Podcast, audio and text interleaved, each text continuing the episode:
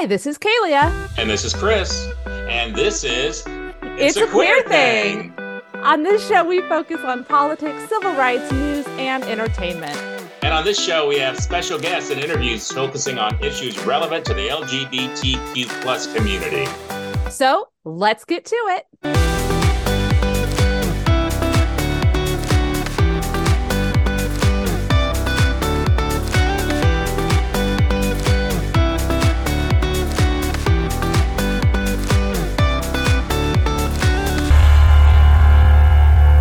Hello, Chris. Hello, Kalia. Hello, Hey, Dennis.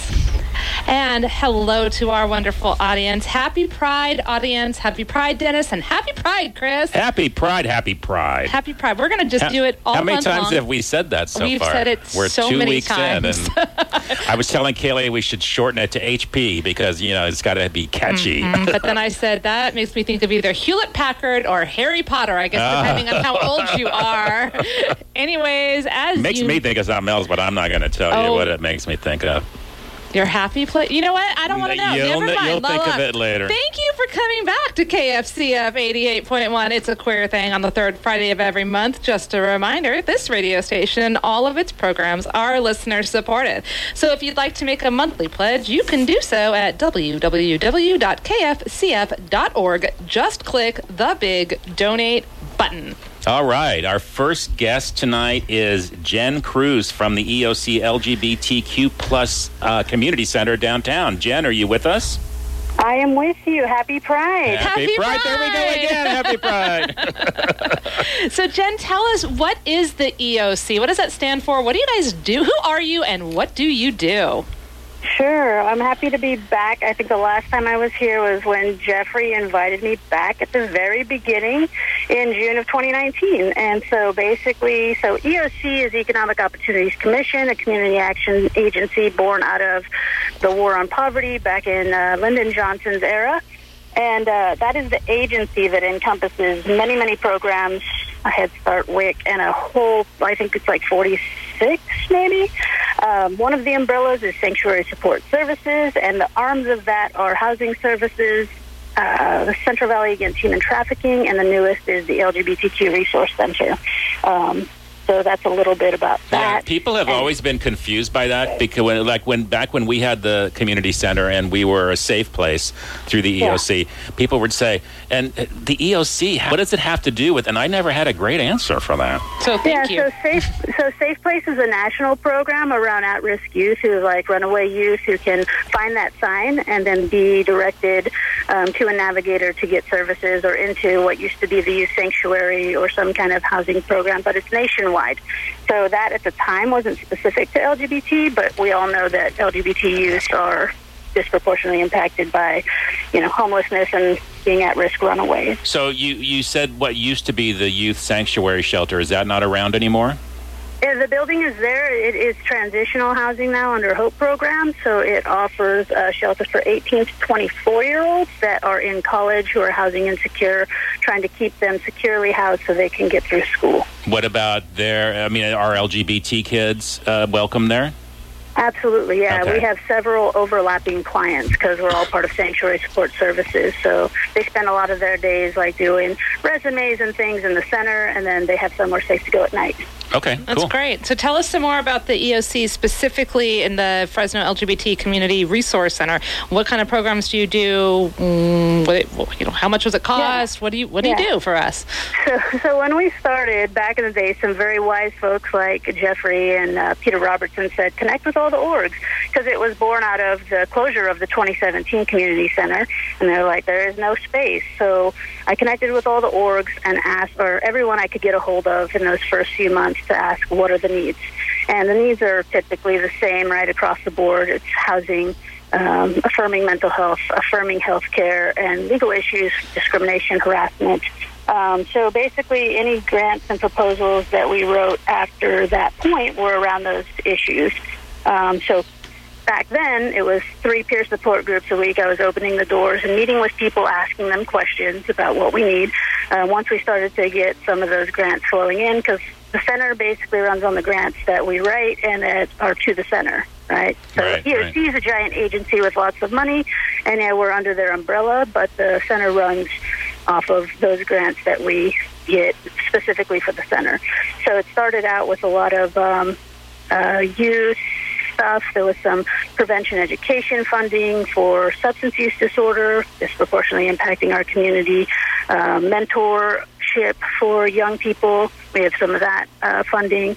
Um, and basically, you know, currently with the grants that we have, we're able to get that mental health uh, issue kind of resolved for a little bit. That one, we're, we're working on keeping it going with uh, some grants that are out currently, but right now, people, LGBTQ, any age, can come in, sign up, and the mental health providers we have in the center, they come in from down, they're downtown also. It's uh, ICSI, um, providing men- affirming mental health services regardless of insurance or financial situation. Because as we know, many insurances, you find a, a therapist and they're not necessarily affirming therapists. Um, Yeah, and um, I mean, be- and, and as you know, Kaylee and I were the ones running the 2007, but the center when it's closed yeah, in 2017. yeah, we met at Irene's. Yeah, we remember? met at Yeah, we did. Irene's. That's right. Yeah, we had a whole conversation because I was like, well, let's find out what was successful and what was the, you know, what was the issue, what it closed. Right. Yeah. So, I, yeah. So it sounds like you guys do a whole lot for the community. Can you highlight a couple of the current programs or support groups that are actively happening at the center right now? And we've just grown to, I believe, six total groups uh, during the week. Every week, there's a 12-step meeting. There's a youth uh, support group. There's an adult support group. There is a transgender uh, expansive support group. Um, and then just uh, started back up was Disabled and Fabulous. That's happening on Saturdays now. Uh, it's the third Saturday of the month. And the other Saturday one is a Spanish, in Spanish, trans feminine uh, group that's happening. And there's going to be another new one starting in July, I believe, around uh, black and brown uh, gay men. So that will be, and I think that one's going to be on Friday, but we'll announce that after Pride Month. Yeah, and I know that uh, as Quistry, we held our community uh, panel uh, groups there. Um, Yeah, and- that was the the thing, right? I, I, and I told everyone, and I say it still. Like, if you have something that you want to do in the center, if we have the space and the capacity, we want all the LGBTQ things to come and use the space, and it's free. We're not charging any of the orgs to use that space, whether it be for Quistery or Trans Emotion or LGBT Fresno, their game nights. Um, like, I want that space to be available for all the smaller orgs that are working to bring Right. programming to the community. Right. How about kickball practice? I did go out and watch, and I heard you all. You guys are great kickball announcers. Oh, Oh, yeah, thanks, Chris and thanks, James. thanks. They're great. No, no, I got to say kickball so that somebody out there can take a shot. I'll But- even do that. Yeah, yeah. And, and, uh, we appreciate the fact that you're uh, supplying meeting space for groups for free because when we talked to you, you know, that's some was one of our primary foundations at the LGBT Center in, in the tower was anybody can come in and have a meeting and we're not going to charge you for it because most people don't have a place to meet. Let me um, let me ask you this: What events do you have coming up? So the next one, the big one coming up, is the fourth annual Illuminate Our Pride, and that's going to be Illuminate Our Pride and Our Mental Health this year. It'll be focused on uh, mental health disparities. There'll be a presentation on barriers to mental health for trans and gender non-binary folks. There'll be a presentation for mental health professionals that want to get better at being allies and teaching them how to do the letter writing for gender-affirming care. Uh, there will be food, vendors, artisans selling arts and crafts, uh, food. Uh, all the restaurants on the block are going to be open this year. Uh, Chicken King, um, the Fulton, and the Los Mexicanos restaurant. Okay. Um, so yeah, and so they'll all be open, plus a couple other food vendors. And what's uh, the What- what's the date of this event? Uh, June 24th, and uh, the official event time is 5 to 9. This year we'll also have a dunk tank going 3 to 7 as a fundraiser for Give Out Day, and all the money raised for that, they can dunk uh, the manager, which is me, they can dunk our director, uh, they can dunk some of the staff, and there's, uh, basically we're setting up to get ready for Yeah, I saw. Is Sylvan Yeah. one of the ones going to get dunked? He's hoping to reach his goal, so he'll have a window in the dunk tank. So Okay. we set up an individual, yeah, and all of the money goes to the same place. That all goes to the Trans Medical Needs Fund, and the, that fund uh, supplies direct financial assistance to folks who need medical care, gender affirming care, and either have to travel for it and maybe can't afford it or just barely making rent, you know, or maybe co-pays or things like that. Also, laser hair removal, binders, prosthetics, shapewear. And is all that a program that run through the center? So you you guys put that Yeah. money in a in a pot for that those uh, specific needs, and then the people kind of come and try and get that money from you. Correct. And Yeah. last year during Give Out Day, we raised enough money to help about, I think it was uh, totaled up to about 45 different clients with up to $1,000 each since last year. Okay. So, really awesome. Very cool. And I know you've got a couple other things on your event calendar. You want to tell us about them? Yeah, there. So that that was Illuminate Our Pride, and then also coming up is going to be. Um, so we have our fireworks stand. That's probably one of the biggest fundraisers we do. It's a fireworks stand that runs uh, from right behind the TNT warehouse in Fresno at 2945 South Elm. It'll be June 28th to July 4th. Basically open all day till nine uh, for that whole oh, week. God, I remember Um, those days. yeah. We used to run one. Whoa, it's a lot of work. It is. A It lot. is, but it's good money for you know. A It good is. cause. It's good, good money. Good yeah. money for a good cause. and it's cause. unrestricted funding, so we can do a lot of things with it. Right, right. Um, yeah, so that'll be happening, and during that week, uh, the staff will be out at that, so the center will be closed at 28th through July 4th. Um, and then you can finish out your Pride Month at the Chaffee Zoo for Family Pride Day of June, or sorry, July, June, June. Yeah, June 29th. sorry, June 29th from 2 to 7 p.m. Great. Okay. And we're going to talk more about that zoo event a little bit later in the show. So thank you so much, Jen. And just tell the people one more time where they can find the EOC. What's your address? What's your social media handles? All those fun things. Sure. It's the Fresno EOC LGBTQ plus Resource Center at 1252 Fulton Street. The festival will be that entire block between Fresno and Merced. Um, our Facebook and Instagram handles are the same, and all the information about group services and flyers could be found there. It's Fresno EOC.LGBTQ. And then if it's the website, it's www.fresnoeoc slash LGBTQ. And where, just because I've been to so many events down there, and this is going to be a big one, this Oh, yeah. Illuminate Your Pride, where are people Yeah. going to park, Jen? What do you suggest? So the meters will be in effect because there's something happening at Convention Center, I think always. Okay. Um, but we have worked, we partnered with uh, Fresno Housing Authority, and there will be free parking, first come, first serve, in their lot just north of the Fresno Housing Authority building, which is diagonal from the center. Okay, cool. Great. Thank All you so Jen. much. Thank you. We will see Thank you at you so we will see you at Illuminate Your Pride. By yeah, the way, yeah, we definitely will. I can't wait. I can't wait to see you. It's going to be so much fun. Thank you. thanks. All right. Bye bye. Bye bye. So Fresno's really getting on the map. All kinds of cool stuff happening Yeah, in yeah.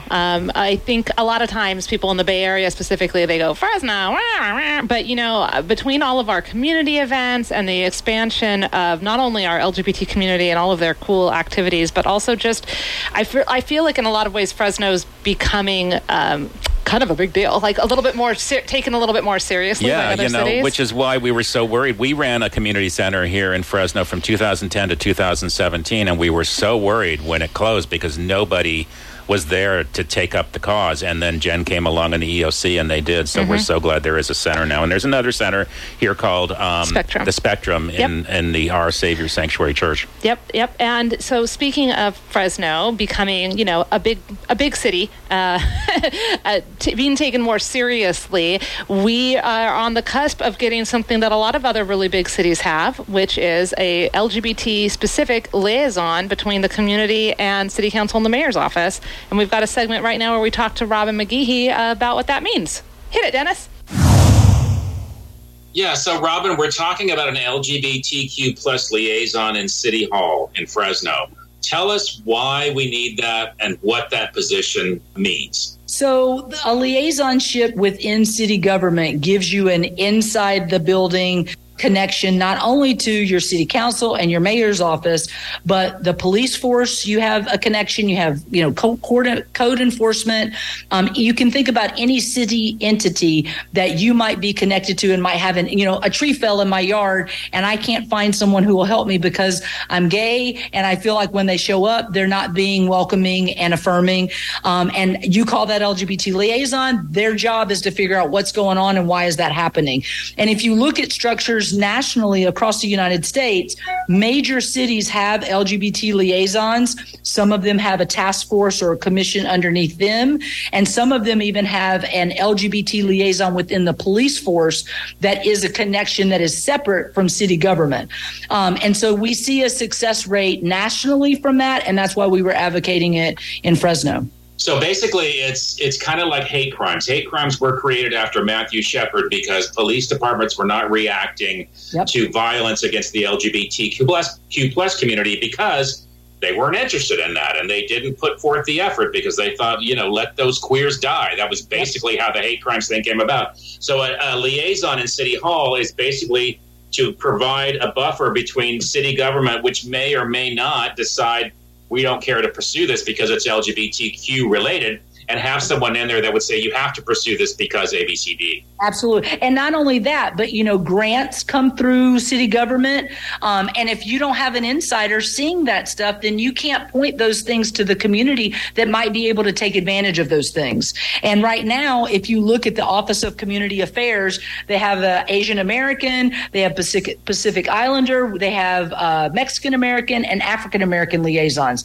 So it's only fitting that an LGBTQ in a marginal marginalized, oppressed community that even is oppressed within those cultural groups sometimes because of faith issues or cultural issues, you should have someone who is separate from those cultural groups serving the city and serving. Because, yeah, because certainly LGBTQ people are involved in all of those groups. Yes. So they, they are probably advocating for the specifics of that ethnic group rather than just the LGBT. Exactly. So, has there ever been a task force, an LGBTQ task force in Fresno? The only thing like that was the Human Rights Commission, but the Human Rights Commission was not LGBT specific. And so, I would, my answer would be no, that it will be the first time ever in our city government. Where are we right now in terms of making this a reality for Fresno? Well, based on June 14th, we are almost at a win, hopefully. And it is because of the work that you guys helped in getting the word out and spreading emails and social media. It has been a community adoption of that messaging of we need better representation within the halls of City Hall. Uh, right now, we are waiting on the motion that was put forward by Annalisa Perea last Wednesday. Um, it went to City Council on that Wednesday. They voted on it today. The only person that voted against that motion was uh, Garry Bredefeld. Garry Bredefeld. yeah, I know you're shocked. Don't fall out of your seats. But the lucky thing is, out of all of the council members that were there, Maxwell was not in attendance, so we don't know how he is going to vote. But everyone else was there, voted in support of, and that means that right now, should the budget stay as it stands, you'd get a hundred thousand for a liaison, a hundred thousand that has been earmarked and stated to go to the EOC 100,000 for community grants and 25,000 for a commission. And a commission would be like a task force. Ideally, it would see seven members that represent each district. So you would have a district 1 through 7 and it would be representative of our community but also representative of, of those districts. So it you're talking about how the community was involved, but you know, a, an average layperson might not have known about this, might have missed it completely. So can you talk about the speed of which this happened, and also like who was and who wasn't involved, and how those decisions were made? Yeah, thank you so much for asking that question because I feel like that's been the most heated uh, conversations that we've had over the last uh, three weeks. We posted the letter from Kat Faubert, myself, and Simon Bizel from um, Woven Community, um, Dr. Kat Faubert from Fresno State. Uh, and it came from trauma. It was an event that happened at Our Savior that you guys did lots of reporting about. Um, and there was a candlelight vigil that was held, a community event to show support. At that event, Dr. Faubert spoke and made a public call for um, the mayor to add a liaison. Um, at that event, Simon saw, Pastor Simon from Woven saw her make that plea. He reached out to me because we had worked on a faith event, um, Queerfully Faithful in the Valley. Um, and he said, Do you happen to know Kat Faubert? I said, Yes. I connected them. And then I realized when they were meeting that he was asking her, Hey, I love your call for a liaison. You know, I'd love to help you, you know, figure out how to make that happen. And because I was sitting there, I was able to say, okay, well, you all should know the last four administrations have asked for a liaison. Jeff Robinson was heavy in advocating in our community. This is not a new call. Jessica Mahoney was on video on YouTube asking the mayor for a liaison. So this is not a new call, but it got more steam based on trauma events happening at Our Savior. And a lot of people have said, you know, well, oh my gosh, you're pulling these meetings and these Zooms and all this together at the last minute. That's not really the case. It ha- it has been a community effort over the course of decades. Um, but the Proud Boys attacked us, and they didn't do it in October. Now, if we could have sent a note and said, you know, could you have done it at you know National Coming Out Day, we would have had time to build up the steam to the budget meetings in May. But because it happened when it happened in the spring, it led right into budget talks, and right when you would start demanding for a liaison to either be a part of the budget or to be left out.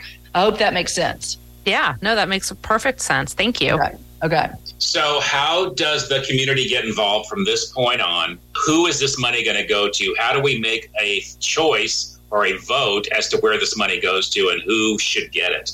That's a great question. I will tell you, and there's a lot of people that have said that they have heard that Jerry Dyer said he would like to appoint me. And I think that's only because I was in his ear, um, you know, and constantly trying to meet with his chief of staff to try to push him. But at that time, he was using the excuse of budget, which I think is a, a, a fair excuse. And my message to him was I'm willing to do it for free, so you can't use the budget as the issue. And my point was to say there are plenty of people in this community that would serve as a liaison until we could establish the funding.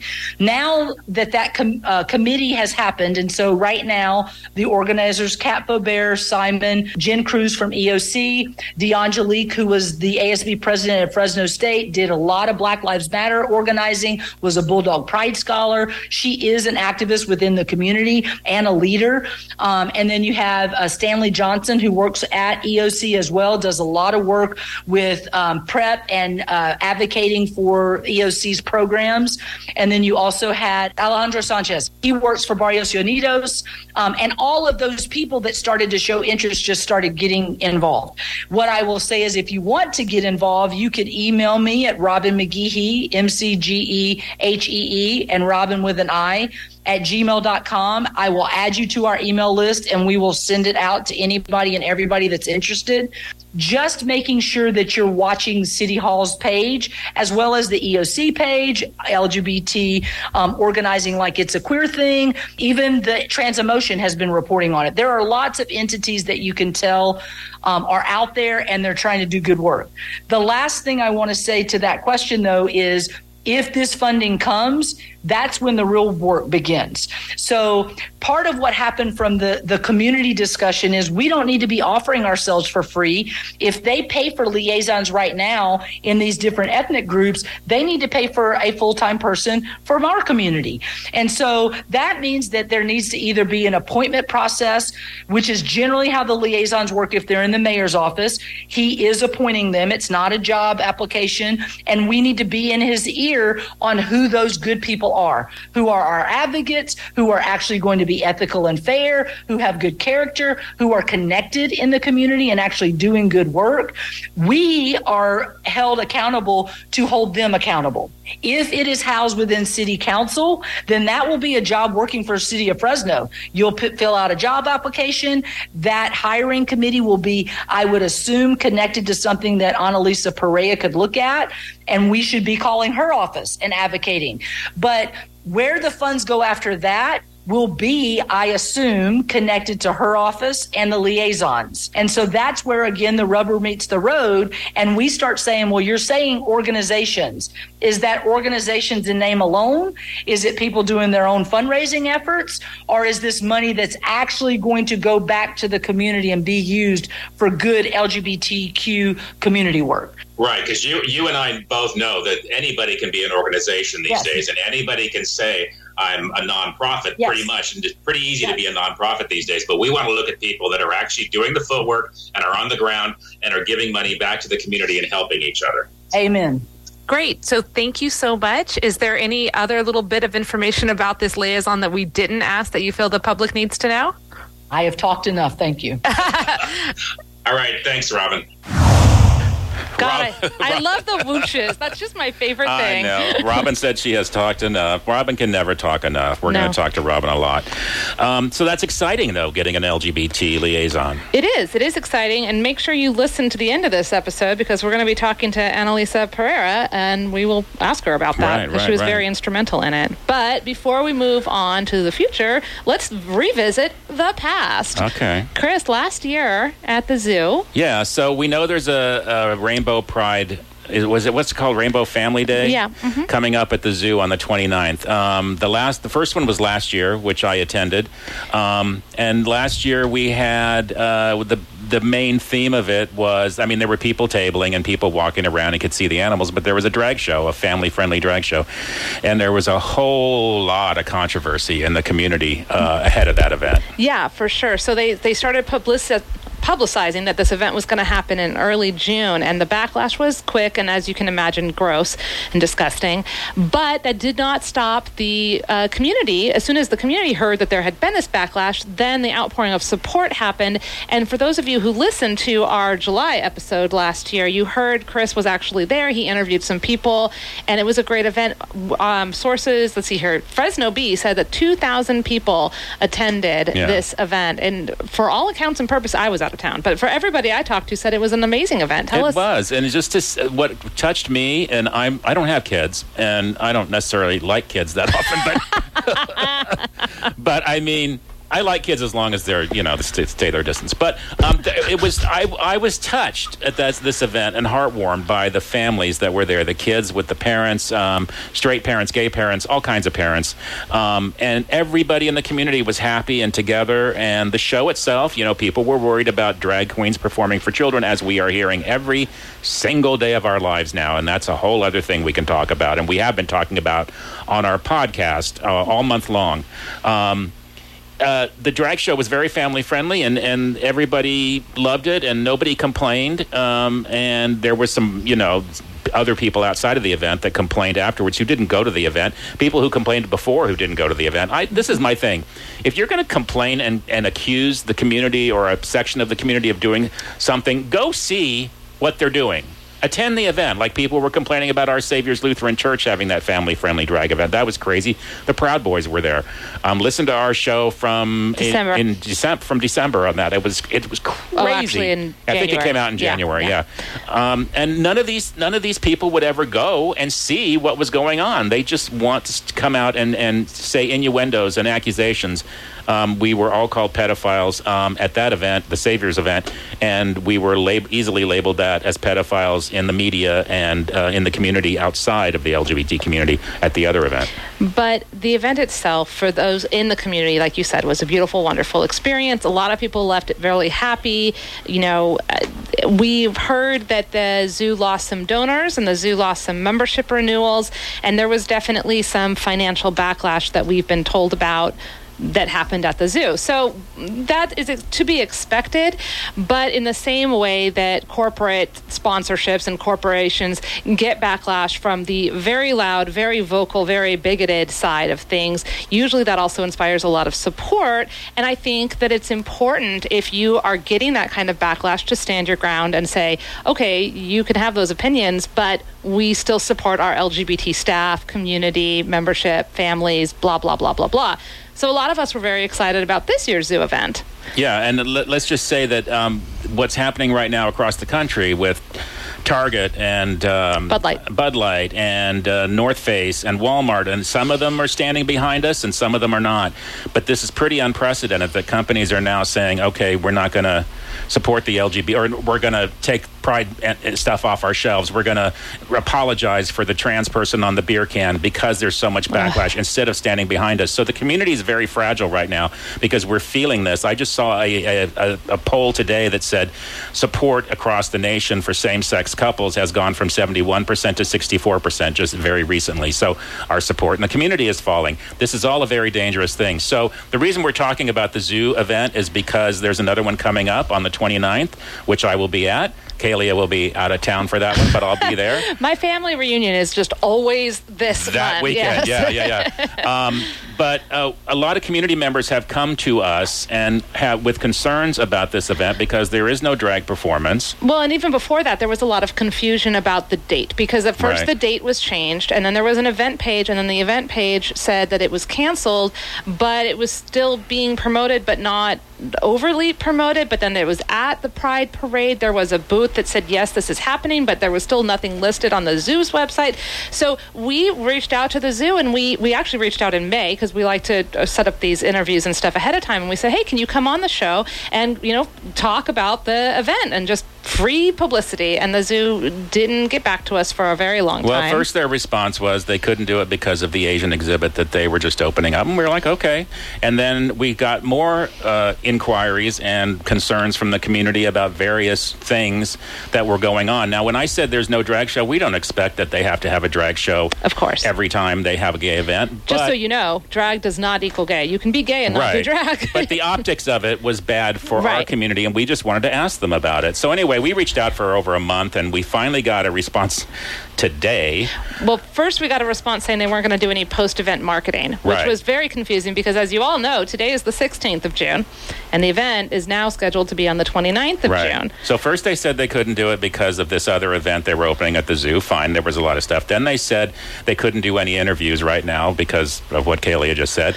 And then um, they did say we hope to talk to you at the event itself, which I would always plan to. And then today we sent them some very specific questions on Wednesday for this show, and they answered them. We're not going to go over it tonight because we're working on this story as we speak. Because there's some other stuff going on and some other concerns that community members have brought to us, and we're trying to do our due diligence and get some actual answers. And we feel like the uh, you know a five minute segment in the middle of this show is maybe not the place. We want to give it a proper time and attention Yeah. that it deserves. So look for a podcast episode and an article written by us next week detailing some of the concerns and the backlash, and then and also like where we go from here as a community about the zoo and its support or not support, but its support, maybe lackluster support of the community. I think they support us. I think it's just there's there's some questions we need them to answer. And and the last thing we heard recently was they were uh, accepting donations. They had put their organization on the Give Out Day website, which you probably know. But the Give Out Day is a fundraising campaign between June 1st and culminating on June 28th.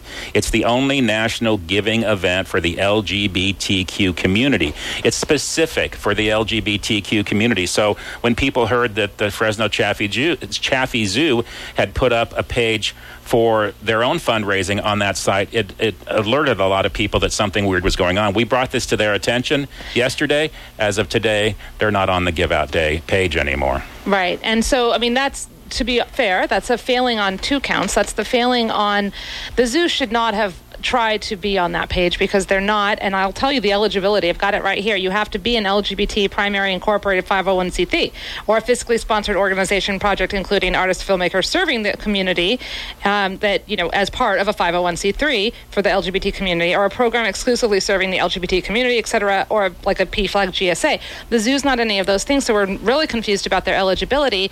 So there's a failure on the give out side because they should have vetted, and there's a failure on the zoo side because you shouldn't have tried to be on the page. But regardless, Regardless, we're Uh, going to talk more about that later. We have, will again, we'll have a podcast coming up. But right now, we have a very special guest, Kalia. yes, yes, we do. Her name is Annalisa Perea, and we are excited to talk to her. Annalisa, are you there? Yeah, I'm here. Thank you guys for having me. Oh my gosh, I'm so glad that we could make this work out. I know you had to duck out of a meeting or something to be part of this, right? You had a council meeting today? Yeah, we're right in the middle of budget negotiations, and so I was uh, all day with the mayor and the rest of my budget subcommittee and the city manager, and we are just hashing out all the motions that the city council made over the last week or so. Well, then you need a break, Annalisa. Yeah. So um, that's a perfect segue. Good job, you. On we just talked a little bit ago about the liaison and the aspect of that, and the motion that was put forward last week and then voted on this week about the uh, the money that's allocated for the Fresno for the LGBT community here in Fresno. Can you talk about that a little bit? Absolutely, yeah. So um, this is the first time you know we've had an out um, gay person on the Fresno City Council, and so um, I feel like now more than ever, this is the perfect time to be prioritizing funds to the LGBTQ plus community, and so. And just to, Um, just to, just to jump in real fast, that's you, right? Let's just be real clear here. Yeah. Yeah. that's- okay. Yay. Okay. Keep going. Keep going. All right. So as you mentioned, you know, we did allocate, um, you know, with the budget motion, some funds for a liaison. Um, so this person is going to be responsible for a lot of different things, but um, primarily just to make sure that our LGBTQ plus community has a voice here at City Hall, um, above and beyond, you know, the voice that I bring already. And so um, there's a lot of things, you know, that I'm currently working on. And so if we, if we can just dedicate one position to focus solely on the LGBTQ plus community, I think this is going to be a huge win for us. Um, additionally, there was a motion um, to start an LGBTQ plus commission. There was a motion to give $100,000 to the EOC LGBTQ plus resource center. And then on top of that, an additional $100,000 um, to be dedicated in the form of a grant program to be targeted towards LGBTQ nonprofits. So this is a record number of investments that we are um, going to be putting into our city for the LGBTQ plus community. It's something we've never seen before, so I'm definitely excited to continue fighting for these uh, motions and make sure that ultimately they are included in the final budget proposal. What do you think the prospects are, Annalisa? You know, we have a very uh, friendly, LGBTQ friendly city council present day. Not all seven. With one uh, exception, us. I will say, at least one exception. With with at least one exception, I will tell you that I have some pretty incredible allies on this city council. Yeah. That's awesome. And now we know that being on city council is kind of a family legacy of yours. Your father, your brother. So how how does that work in terms of the legacy that you're building for the LGBT community? Yeah, so I, you know, I, I public service runs deep in my family, and, and running for office was something that I personally never thought that I would do myself. Um, so I always served my community in different ways, whether that was joining commissions or serving on board of directors. Um, you know, just serving in general is something that every single one of my family member, we, it's just something we do. It's just something that comes naturally to us. And so um, it wasn't until maybe about four or five years ago when I thought, you know what, we, we need more people that, that look like me, whether it's um, being, being female, being from the LGBTQ plus community, being a Latina. We just need more representation when it comes to elected office. Absolutely. Uh, there's still a lot of diversity that you know we still need to reach when it comes to elected positions. Um, for example, you know the city of Fresno is more than 50% female. However, we've only had one woman on the city council at any one given time. Wow. And so there's a lot of room to continue to diversify um, what leadership looks like here in our city.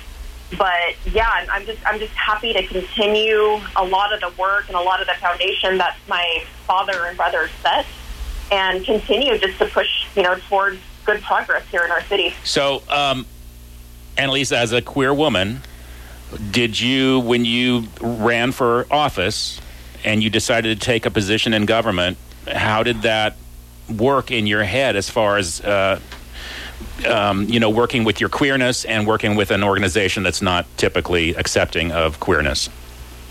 Right. I mean, I, I think it's it's important to um, elevate that. Right. It's important to have these conversations in a place where historically, I think people aren't used to having these kinds of conversations. Right. And so it doesn't matter to me that, you know, one of my colleagues is uncomfortable, you know, by talking about issues like this. It's, in, it's important to, to push these uncomfortable conversations. And one day they won't be uncomfortable conversations. Right. Uh, but until then, you know, we're going to keep having these discussions about allocating money towards important issues here in our community. Um, because if, if I'm not going to do it, you know, I, I can rely on my ally colleagues. But um, if, if you don't have a seat at the table, and you know, there's no guarantee that issues that are important to us are going to be prioritized Right. at the highest, you know, level possible moving forward. So that is why something like this liaison is so important to the community and the allocation of funds, et cetera. Can you talk uh, specifically what that liaison may or may not do, or where they would be funded from, whether that be the mayor's office or the city council, and and what that would entail if it happens? And then uh, Chris asked, you know, the likelihood. I know you guys are hammering things out right now, but when will we as the community know whether or not this was successful? So legally, uh, we have to pass our budget by June 30th. So at the very, very latest, we'll know by the end of this month um, what makes it into the budget and what doesn't. So the liaison is currently proposed to be housed under the Office of Community Affairs, um, which is under the mayor. So under the Office of Community Affairs, we currently have um, about three or four other community liaisons for the AAPI community, Latino community, the Sikh community, um, the, the, the Black community. And so that's exactly where this liaison would be housed if we are successful with including it in this budget. Mm-hmm. Um, so some of those tax tasks include, you know, a- advocating for your particular um, community that you're there to represent, um, raising issues or pain points from your, you know, respective community. It's really just giving um, each segment of the community a bigger voice at City Hall. And so that's you, you know, um, a lot of these liaisons show up at different community events. They, they, their their range of uh, duties is, is pretty broad. They do a little bit of everything. So it's it's a it's a pretty good position to have. Yeah, so let's talk a little bit more about diversity, which I think is so important, and I think you're so right. So the diversity is like under attack right now in a lot of the country. Diversity and equity inclusion. There are people that places like Florida and Texas that are literally banning the discussion of, of diversity and equity. Um, you're absolutely right. Without different people at the table, those the subjects that are uh, integral to those communities don't come up or tend not to come up as often. How do you? What do you recommend to people in our community, women, Latinos, LGBT people? How do you? Uh, what do you have to say to them about getting into government and making a difference? Uh, get involved. Get involved. Get involved. I have um, vacancies right now on different commissions and committees at the city of Fresno that I have the um, ability to fill. And so what we're doing is looking for um, diverse applicants, whether you're from the LGBTQ community or whether you're female um, identified.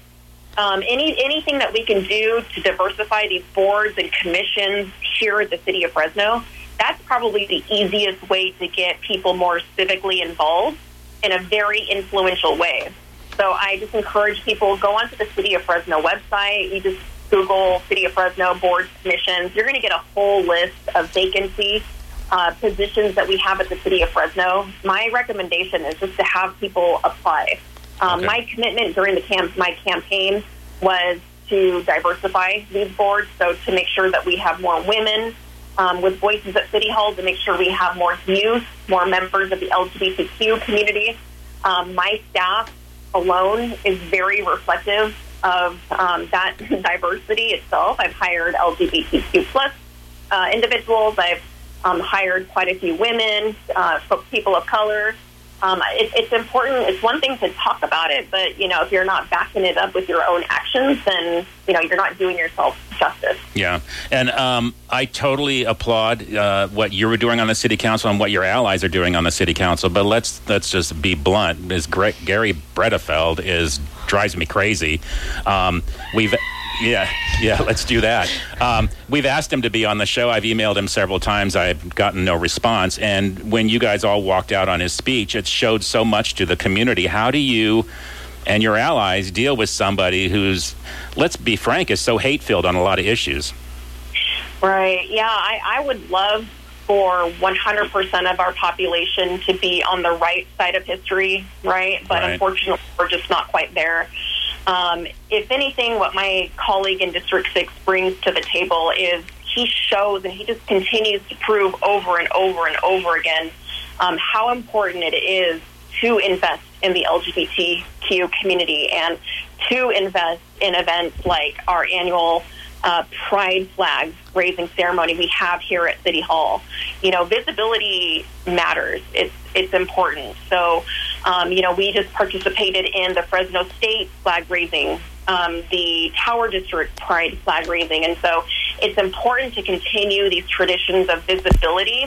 And something as simple as raising a pride flag is still met with so much animosity right. in different cities here in the Central Valley. And so for Fresno to be a leader when it comes to raising this pride flag um, is really important when we still have folks such as, you know, my colleague from District 6 um, who is just so, uh, you know, visibly against what it is that we're doing. And so until we can win over people like him, which I don't know if we ever will, no. you know, it's, it's folks like us continuing to step up and to make these critical investments to elevate these issues to continue to push um, for for the necessary change, you know, that we need here to, for equality, you know, for all. Yeah. yeah. Uh, we were at the flag raising in the tower and you spoke and it was very, very moving. But I also know that you were a grand marshal at the parade. Can you talk just for real quick about that? What it was like to be in the in the parade and as a grand marshal? And uh, do you have a fancy sash that you get to wear around the house or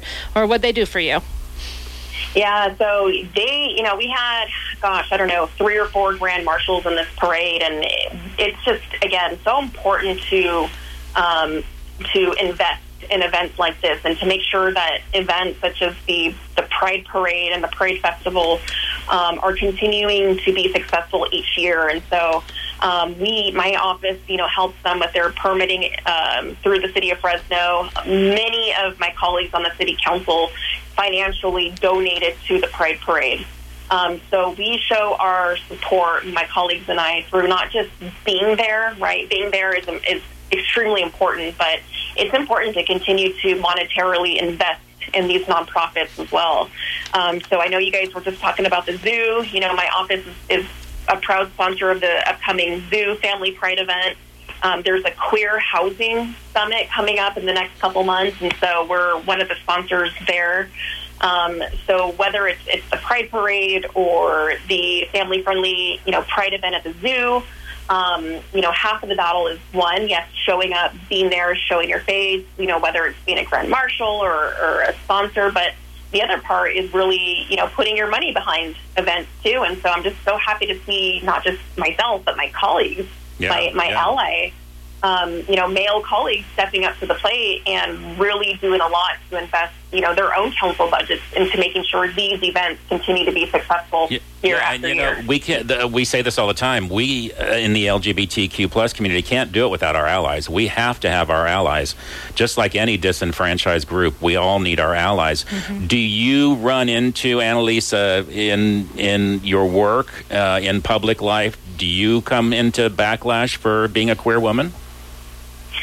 Yeah, unfortunately, um, you know, I'm not immune to that. I know we still see hate, unfortunately, all across the nation, but we're not immune to that here in the city of Fresno. And so um, it wasn't too long ago, I had a, it was a, a bunch of pastors from Adventure Church. They have their, their own podcast, and they dedicated a whole segment of their podcast, you know, just sort of bashing me and bashing Oh the work my gosh, really?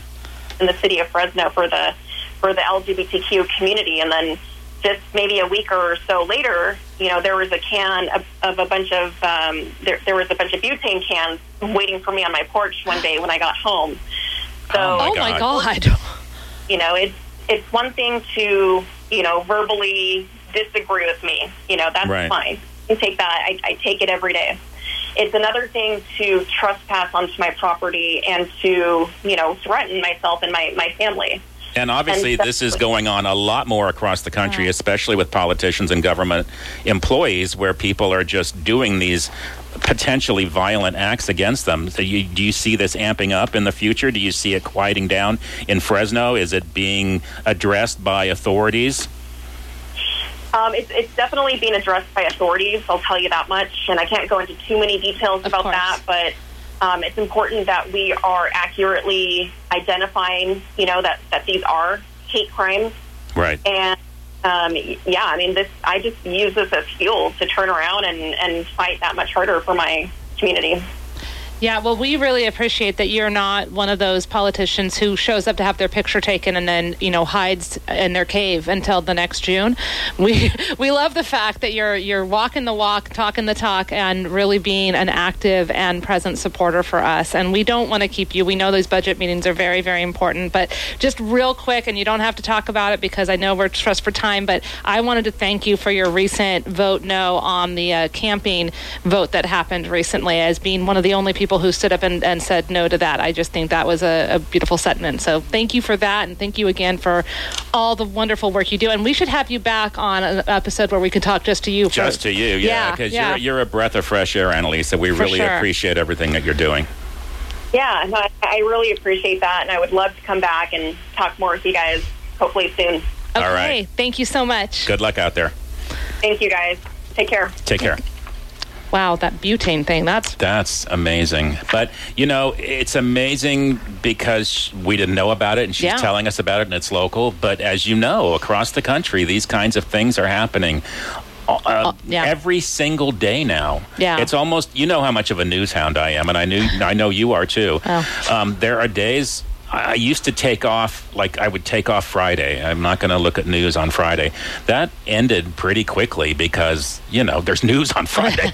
so, and, and it's, it's hard because it gets to my, uh, you know, emotional state to have this batter over me every single day because I look at news all day, every day. See, I I used to be much more of a news hound, and I was getting real depressed and Yeah, full of happens. anxiety How all the time. Yeah. So I listen to the NPR news in the morning. Uh, I check my TikTok fairly often, and uh, you know, get things that way. And then there's a couple other places, but yeah, you just can't be inundated. It's it's not it's not healthy. It's not healthy. And I want to do a quick, uh, some numbers on the Pride Parade because I just got them from Brian. Uh, 16,000 people were at the Pride Parade this year. 12,500. I love this number because it's very specific because they had to admit people. Uh-huh. 12,561 people were at the festival. Wow. And there were some prizes for the uh, parade entries. Uh, largest contingent, most festive, and most in theme. Most festive was Home Depot. Most in theme was Fresno Unified, and largest was T-Mobile. Wow. It was big. We were there. yeah. Kalia marched in the parade this I year with did. With Sports. kickball. With kickball. There we go. I know they're all out climbing rocks right now, and I'm here with you because you make me cookies, and I like being on the radio. But- now everybody's going to want cookies. Oh no no no! Just for me, just for me. Um, let's see here. Do we have time? We have a real quick moment to let's do a real quick "you rock, you suck" kind of thing. I just want to say thank you to the White House for raising the not just the LGBT flag this month, but by raising the Progress Pride flag, which, as you may or may not know, audience is the one that includes the trans triangle and the other colors. It's came Which out actually the, came out a couple years ago. it did, yeah. it did, but it hasn't always been as widely used. Um, and so it was great to see it. Of course, the you suck part is that Fox News decided to say that it symbolized pedophiles. All you had to say was Fox do. News and stop there. Yeah, you yeah. suck, Fox News. Yeah, So. indeed. Yeah, ah, thank you. Dennis. and so, uh, if you all know, there's a Dodgers game going on tonight in L.A. with the Sisters of Perpetual Indulgence, which were rejected, accepted by the Dodgers, then rejected, then reaccepted. So they are Uh-huh. going to get an award there tonight. And like I said, there's Catholic groups protesting outside. They're going to have a prayer in or something for that. So yeah, that's, that's my of you, you suck. You, you rock to the Dodgers, and you suck to the Catholics. Well, I'm going to you rock to the pro- sisters protesting. of, per, of Oh, Perpetual. yes, yeah, for sure. absolutely, They get my you rock. So that about sums up the episode. But you guys know that we are full of episodes this month. So make sure that you are subscribed to us. It's a queer thang, no spaces, uh, T H A N G, because we've had Ada Vox. We're going to have Story Van Ness. We've ha- are going to have Harry uh, Scary, Harry Peter Scary. Robertson. Um, cruising in the Cruising Castro. in the Castro. Yeah, just a lot of episodes this month. We just Pride. had uh, well the the episode we just did with uh, Daryl Demure in Ohio. Yeah, so Dayton, we- Ohio. We've reached out to There's drag your Ohio performers. mention. There's my Ohio. I told you it always comes up. James is listening right now. James, there's Ohio. Just for you. Just for Anyways, you. so take a look at that. And of course, you can find us on Facebook and Instagram. And you can always email us at it's a queer thang, T H A N G at gmail.com. Thank you so much. See you next time.